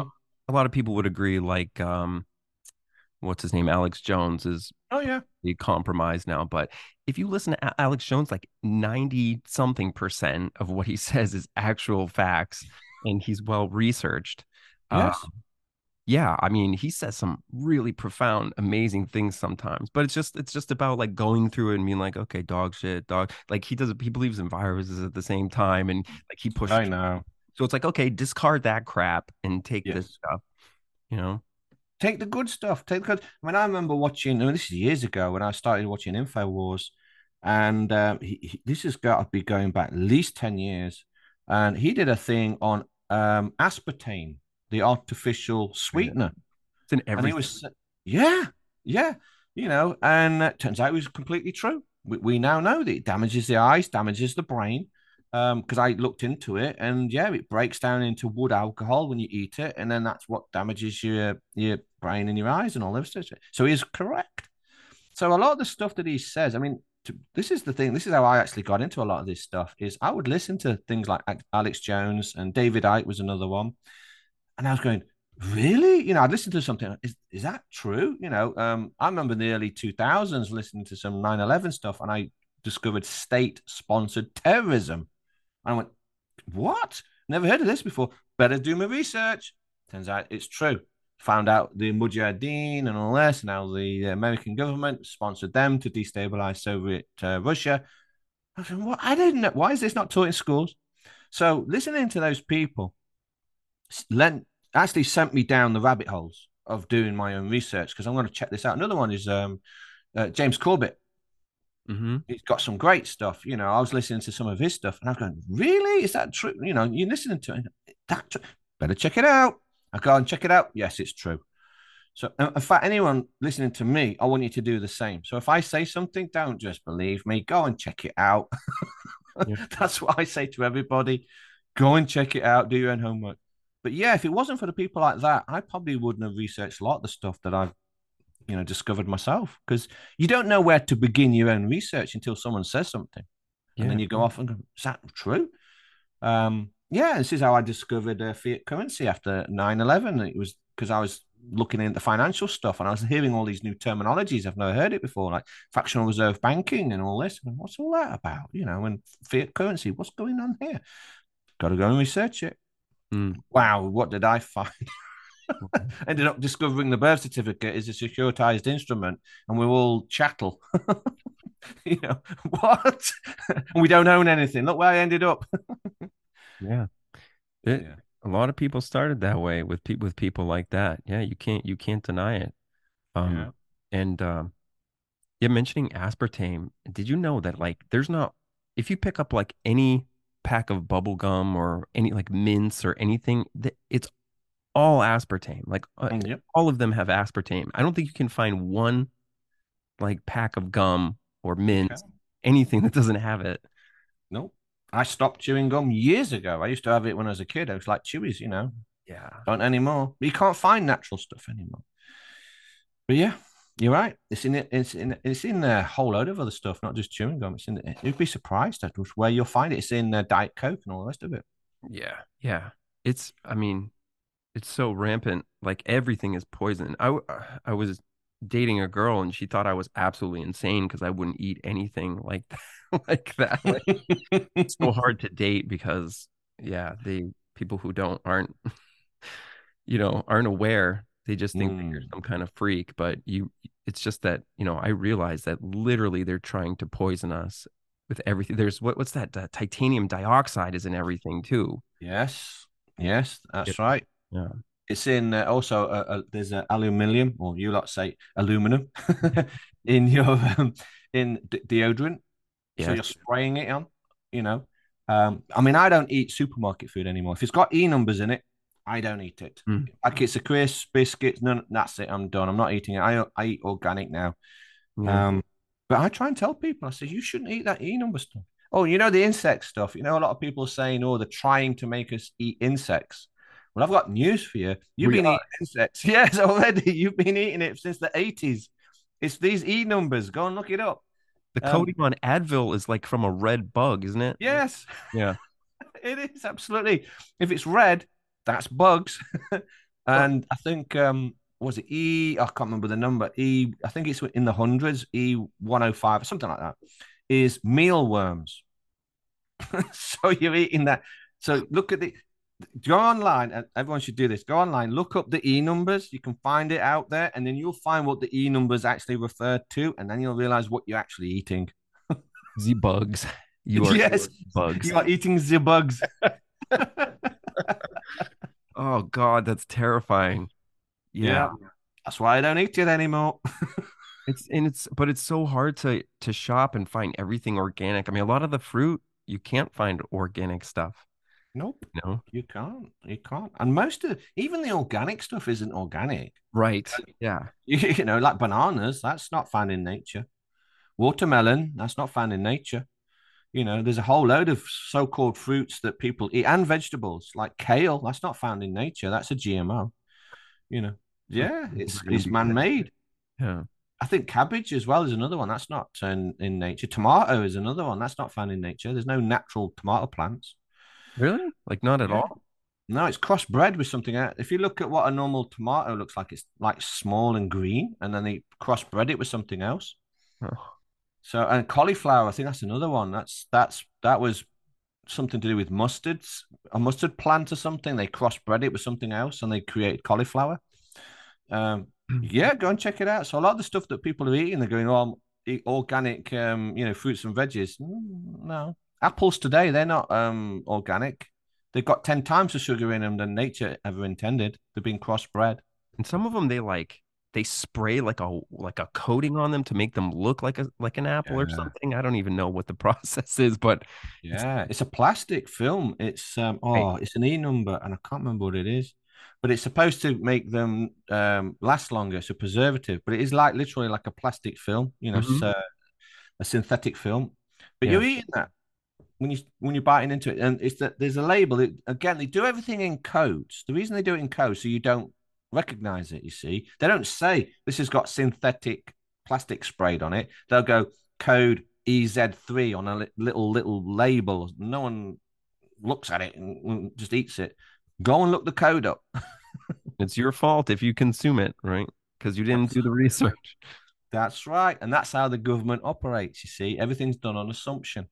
Yeah. You didn't check it out. You just assumed. We tried to tell you. That's what the government says. Hmm. Everything done on assumption. What do you think of these people who are like into drinking their own urine, Pete? Oh, I know. I'm trying to say, don't right? do that.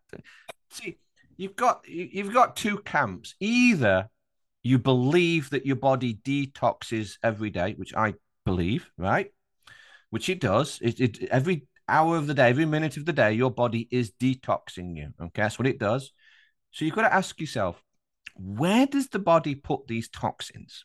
Okay, because the, the, the don't want to be indelicate here, but the, the the human body has a um, mechanism for dumping the toxins and flushing the toxins. So where do you think it puts the toxins? Mhm. Don't drink it because the body's worked hard to get rid of all the toxins, and then you're drinking it and you're putting it right back in your body. The the funny thing is is like they say, well, n- no, you have to you have to do a water fast. You can't, you know, you have to have a clean system. And it's like, well, then any positive effects you're getting is just from a water fast. Hmm. I mean, if you're not if you're doing just water, you're not really seeing. And I've had people tell me like I didn't really, you know, I felt a little more energetic, maybe, but and but and like even if there is some good stuff, it's like, well, there might be some good stuff in my feces too, but I'm not going to eat my feces. You know what I mean? Like I could find some Skittles left in there or something. yeah, a bit of corn or something. We've gone off the rails. Did a podcast, Sorry. I'm very indelicate. Uh, but but I mean But that's yeah, yeah, I agree. it's crazy. It But- is. People will defend their urine therapy to No. time. I mean, if the body thought it was good for you, the body would have figured out a way to recirculate it in the body. Exactly. Right. You Yeah. know, it, if the body is trying to get rid of it, if it's trying to expel it from the body, guess what? The body doesn't want it. Mhm. I can't make it any more simple than that. Your But- body doesn't make mistakes. It's like terrain 101, right? Absolutely. I don't get it. Absolutely. But yeah, I mean, I mean, going to the fasting side of things, um, you you should fast. I mean, in fact, we were supposed to. For our our ancestors, you know, hundreds of thousands of years ago, we wouldn't eat three or four times a day. You might eat every other day. You know, when you hunted and you actually got the kill, so you would eat, but then you might not eat for a day or two. Um, so that's our bodies are designed for that. So I think what it is, I think it's called apoptosis or apoptosis or something like that. I can't quite remember now. But the body, what's that? Apoptosis? That's it. That's it. That's, what it is. Apoptosis, and it's um, it's where the body cleans itself up. It, so when you don't eat, uh, the body cleans all the cells up in the body. Um, you know, it takes cells that are a bit old. It's cell down. Yeah. Yeah, that's right. So, but every time you eat, as soon as you eat, the body stops that process because now it's got to digest food, so it switches. So if you keep eating, if you eat three or four, five times a day, the body doesn't never has time to clean up. So if you ever fast, if you don't eat for a day, then the body says, "Oh, great, we've got time to clean up," and it has a clean up and has a detox. And I think though you don't really need to fast more than about three days. I know a lot of people go like seven days. I'm going to do a seven day fast. I'm going to do a ten day fast. But I think three days is really that's your benefits. After that, have something to eat. Yeah, you So- might be right. Um, I maybe it depends on what you're going for. I don't know. Um, yeah, but yeah. If you're trying to lose weight, then fasting is a good way to go. Yeah, fasting is a natural way to just kind of like conserve energy and get all the stuff out of the way. Yep. You know, because we're constantly putting stuff in the way and it and the body can't deal with it. And that's why like when you're sick sometimes you won't feel hungry because your Yep, body knows it has to focus on this thing that's happening. So Absolutely. fast. Yeah. Because if you eat, the body then has to switch and it now has to digest the food that you've eaten. But the body's working on trying to make you better. So that's why you're not hungry when you're ill because the body's, we haven't got time to digest the food. We're dealing on this. So, yeah, that's why you don't feel hungry. Mm. So you, you should trust your body. I mean, people need to get into this rhythm where you only eat when you're hungry. But people are just eating for comfort or, oh, it's the time of day. I'm going to eat now. Yeah. So, but if you're not hungry, what do you where do you think that's food? Food's going to go. It's just going to make you fat. You know, Mhm. you're just going to put more weight on. So stop doing it, and you'll save money as well because you're not spending it on junk food and snacks all day long. Mm-hmm. And you do you still not eat vegetables? No, no, I've given up the vegetables and the fruit. I just eat meat now. So, um, and I normally eat um, once a day, maybe, or twice, two times a day or once a day, and that's it. I mean, today I've not eaten at all today. Um, so, and over here it's eight o'clock in the evening, so I'll probably eat about nine o'clock tonight. I'll have a steak or something. Um, that'll do me. Mm-hmm. So I've not had it, no lunch, no breakfast. No, don't have breakfast, people. breakfast cereal. it's the biggest scam out, is they did an advertising slogan. Most important meal of the day is breakfast, and everyone went, "Okay, Yeah. I, s- I buying the cornflakes." I skip it more now. Yeah. But yeah, don't do that. I still like my coffee in the morning though. We'll have some coffee. Okay. Yeah, I have a coffee occasionally. I, have, I try and have two a day. That's my limit. Yeah, same. Yeah, yeah, yeah. 'Cause I used to have like six or seven in a day, and I that's no good for you. That really isn't. So Right. Yeah. yeah, I'll have one in the morning, and um, at least in the evening when I have a coffee in the evening, I, I make it a bullet coffee. So I'll put some butter in there, and um, I'll put some other things like I'll put an egg in it as well, whisk it up. So and I'll put some raw milk and whatnot. So it's the coffee side's not good for you, but at least I'm drinking some other good stuff with it. uh, I want to switch gears back to law real quick, and then I'm gonna let you go because I know time is uh flying. sure, by yeah, we've been chatting for a couple of hours now. Yeah. Yeah, yeah. Mm. Um, you mentioned David Icke. Uh, I wanted to ask you your opinion on that whole thing. He's been banned from like several different countries or something. That seems like a tough, tough deal to work through. Like, what, what do Mm. you think his best best bet is? Like, does he he has to take every person individually, doesn't he, and and kind of deal with them? True. Um, now there is a way around this, but you have to try and understand how the system works. When you understand how it works, and your passport actually restricts you from traveling, people think it, ma- it allows you to travel. No, it restricts your travel. Hmm. And your passport is not you; it's your birth certificate corporation. It's not you. It'll say on the passport, it'll say either like American citizen or British citizen or whatever. So they're telling you that it's not you. But there is a way that I'm not. I'm not going to say this is easy. Like, oh, I'll just do this. But there actually is a way to travel using an affidavit. So you would create an affidavit of who you are. Um, you have the right to travel, and then if anyone should tro- try and stop you traveling, then they've just violated your rights, and then you've got a position to sue them. So yes, it's a bit more complicated. I mean, if we had tons of time, we'd probably go into more detail. But um, people have got to get away from the passport thing. Mhm. I mean, the average passport, by the way, operates at the lowest jurisdiction there is within the legal system. You are considered a pauper. You are considered a plebeian. You are you have become a member of the public with a passport. You are the lowest of the low, and you've given up your right to travel when you take a passport. That's what you've done. Um, but there are ways to actually levitate that passport at the national level. So you can operate a passport higher up at the national level. This is it takes a lot of work. Um, and I am still working on that remedy. I don't have all the pieces yet, um, but you can operate your passport at the national level. So I don't know how it works with American passports, but over here within a British passport, it will say type P, which means plebeian, pauper, that sort of member of the public, partner. There's another one, lowest of the low. But if you get a type D, that makes you a diplomat. That means you've got diplomatic immunity. You're actually operating at the national level and you're not part of the UK. So that means that they can't stop you now. The police can't touch you because the police actually operate very low down in this legal system, very, very low down. Um, they can only deal with members of the public, for example. And a member of the public is a legal title, by the way. Um, you know, citizens, civilians, they can only deal with low, le- low level legal titles. But if you've got a passport, diplomatic immunity, the police can't touch you, the government can't touch you. You go to a you go to an airport, they can't stop you. They can't even look in your bags. They don't have the right. Pete Wilson gave me a site where you can get a card, diplomatic immunity, but I, mm. I, I don't know much about that though. Like, is, is can you get in trouble for having one or? Not if it's done through the proper channels. I mean, you've got to make sure that the card is done correctly. Um, I am still looking at it. We are thinking of, well, we are looking into doing our, our sovereign passport. You know, it's one of the projects I'm working on. Mm-hmm. Uh, but there's some pieces missing I haven't got yet. And it's not a Google search, unfortunately, but I am trying to get the pieces together. But if I can get all the pieces together, um, I can create that document, and that means that you can't be stopped. So you go uh, on a, a, you know air, air airport, you're not queuing. I'm not having a bag search. You walk straight in. Yeah, diplomatic community. You you can't stop me. but you got to know how the system works first to understand the remedies. Yeah. So, um, but that's what David Icke needs to do. He needs to sort of. Uh, I've been invited. Uh, uh, I've been on his podcast. Um, it was uh, Gareth Icke and Jaymie Icke. You know, I've been. I've they're going to have to have me on again. I'll have to explain it to oh, them. What's up, David? I come on.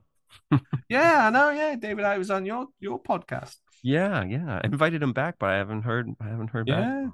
Oh well, if you get me back on, nudge him. Should speak to me, and I can explain. First time, actually, I told them about you. Yeah. Yeah. He's been he, taught, he did a thing on on law recently with some other guy, something Smith, maybe some very basic kind of name. I can't remember. Okay. But uh yeah, he should talk to you guys. yeah, absolutely. We're working on the system. I mean, it's taken me a long time. See, what I've had to do is map out the system itself. I had to figure that out. So I had to figure out how everything works private, national, and uh, public jurisdictions, for example, how the monetary system works, you know, the Unam Sanctam, the um, the Cestui Que Vie trust, all this. Was I had to figure that out before I could then get into it and decide or figure out that, what the remedies are. So that's why it takes so long to research this stuff. And I'm still researching. I don't think I'll ever know it all. Mm. I don't think anyone will. Um, but I'm that close to cracking some of these, um, you know, the passport thing. And or another one I'm really close on is becoming um, you're a secure party creditor where you can facil- facilitate your own credit. Now, if I can crack that, I know it can be done because that's what the uh, credit cards do and the mortgage companies do and the insurance companies do. They facilitate your credit. Well, if they can do it, then I can do it, mm-hmm. which means you don't make payments. wow. So think of it like having a credit card that you can use forever, never make any payments on it because it's your credit. Wow. Do you have do you have stuff on discharging like credit cards and all that? Yeah, I'm working on it. I don't have all the pieces. I have looked at a lot of people's other remedies online, and some of them are good, um, but there seems to be pieces missing. Mm-hmm. Um, but yeah, it's uh, it's on my list of projects. I'm dealing on about 150 projects at the minute that I need answers on. Mm-hmm. I don't think there's enough hours in the day. Um, yeah, I mean, you guys need to all get together, and I've tried to get you guys together, yeah. but some of you don't like, like my friend Rob, like associated people who say they're sovereign and like I'm like, dude, just talk, just talk to people. Like you guys need to all, you know, learn from each other. That would be the, the best way to to get things done because you all have really like amazing work that you do. And um and personally, I think, you know, sovereignty is the way, right? It's it the, is. It's the terrain of law, if you will. It so. is sovereignty is key. That's the absolute. That's the way out of this nightmare. Is to wake up, become sovereign, yeah. clean that slave mentality out. Yeah. But I've been trying to get people together for years, and it's really difficult. You know, um, I mean, I don't want to name any names, but there's a lot of people in the freedom truth movement that are, let's say, unreliable. So they might say that they will do a thing and they'll be on time, and then they don't show. We've we've tried to put events on here for people, and they've not turned up and we've got like a hundred people coming, and we go, oh my god, what you know, we've hmm. done the tickets and everything, and then the person doesn't turn up, and then I've had to do an emergency presentation or something. Yes. Um, but yeah, there are a lot of people. I don't know about you. You know, when you book guests, I don't know how many of them are reliable and actually turn up and actually are on time. but I've tried to book meetings with so many people, and they don't show. Or wow, I've been pretty lucky, but I've stuck to like you, Pete Wilson, and Rob. Um, oh, Pete Pete Wilson's really good. I don't. He's he's on the ball. He's yeah. If he says he's going to do something, he, it gets done. Mhm. He's a man of his word. So yeah, Pete Wilson's really good. Yeah. I'd, I- I'd, yeah, I'd book him no problem at all. I know he turned up. Yeah, he's awesome. Um, well, yeah, I mean, I hope everybody goes over to your your site and and takes an interest. Um, tell people like where where to find you again, and um, oh, maybe like you you have a wiki now, right? Oh yeah, that's right. Yeah. So if you go on the website, which is the sovereignproject.live, okay, it's free membership. You just sign up, not a problem. There's a whole load of free documents on there, explains affidavits, notices. And we've now put together a sovereign wiki. It's just like Wikipedia, but it's about uh, truth, sovereignty, law, legal, all that sort of stuff, right? And the idea is, is anyone can use it. It's open source. So if you've got some good information and you want to share it with somebody like templates or legal processes or whatever you want, feel free to use the wiki. Some people have started to use it already. So now we've got some stuff on there that's quite useful, like parking tickets stuff. And uh, I think there's something on DUNS numbers and council tax. So yeah, Sovereign Wiki. So if you go to the sovereignproject.live website, there's a yellow button. It says Sovereign Wiki. Click on that, takes you to the Sovereign Wiki. Help yourself. And that's free. The Sovereign Project always wants to give the information out for free. So that's what we want to do. So it's free downloads, free Sovereign Wiki. Information is always free. My time's not free, by the way. so you know, um, if I do a speaking really event about that, I will say that's why I like you guys. I I know, you know, it, it's not just like profit for you. Like No. you're actually trying to make a difference. Yes. Yes, we'll do that. We'll do it for free. Um, obviously, the manual isn't free. It's there you go, flashing it again. but if people want to buy it, it helps us out because we sell some of those. It helps run the website. So You actually like I didn't realize this for the longest time, but you actually wrote a book too, but you never Oh, yeah. talk about it. so I, I get told off that I don't promote my books. I'm not Yeah. very good at it. And um, like me, there I we forget to promote, I forget to promote, promote things. The system. Yeah, Death by a Thousand Cuts. So I, I think I um published this in 2017. And I was telling everybody, I says, look, there's a lockdown coming. So this is Mm. a basic intro to the system itself. It does all sorts of stuff. There's um covers uh, you know propaganda. So if people want to learn about propaganda, there's a section on that. Um, uh, arguments, different types of argument. You know, straw man. It- It's a, it's a, it's just to get everyone up to speed. Really, it's fractional reserve banking, all that sort of stuff is in there. So quantitative easing, easing is explained. So it gets everyone up to speed. Uh, you, you need the basics before you can tackle this. You know, that's this gets a bit more detailed, and then once we're now doing a masterclass, so we're actually doing another level, which is Unam Sanctam stuff, which is pretty heavy going. But you've got to know the basics before you get into that. Amazing. Hope everybody checks it out. Pete Stone from the Sovereign Project. Always nice to talk to you. Thank you so much for for coming by again. And for anybody who's interested in this stuff, I think I have like three or four episodes with Pete that I've done. Like some of them are in the first 10 that I did somewhere, I think. Yeah, So back in the day. yes, yeah, definitely check those out if you're interested in this stuff. We go into a lot more detail on on certain things. Um, yeah. And if you'd like to support the podcast, you can do so via the link in the in the description box. That is always appreciated. We depend on people like you. Uh, thanks again, Pete. Really appreciate it. Anytime. Nice to chat to you again.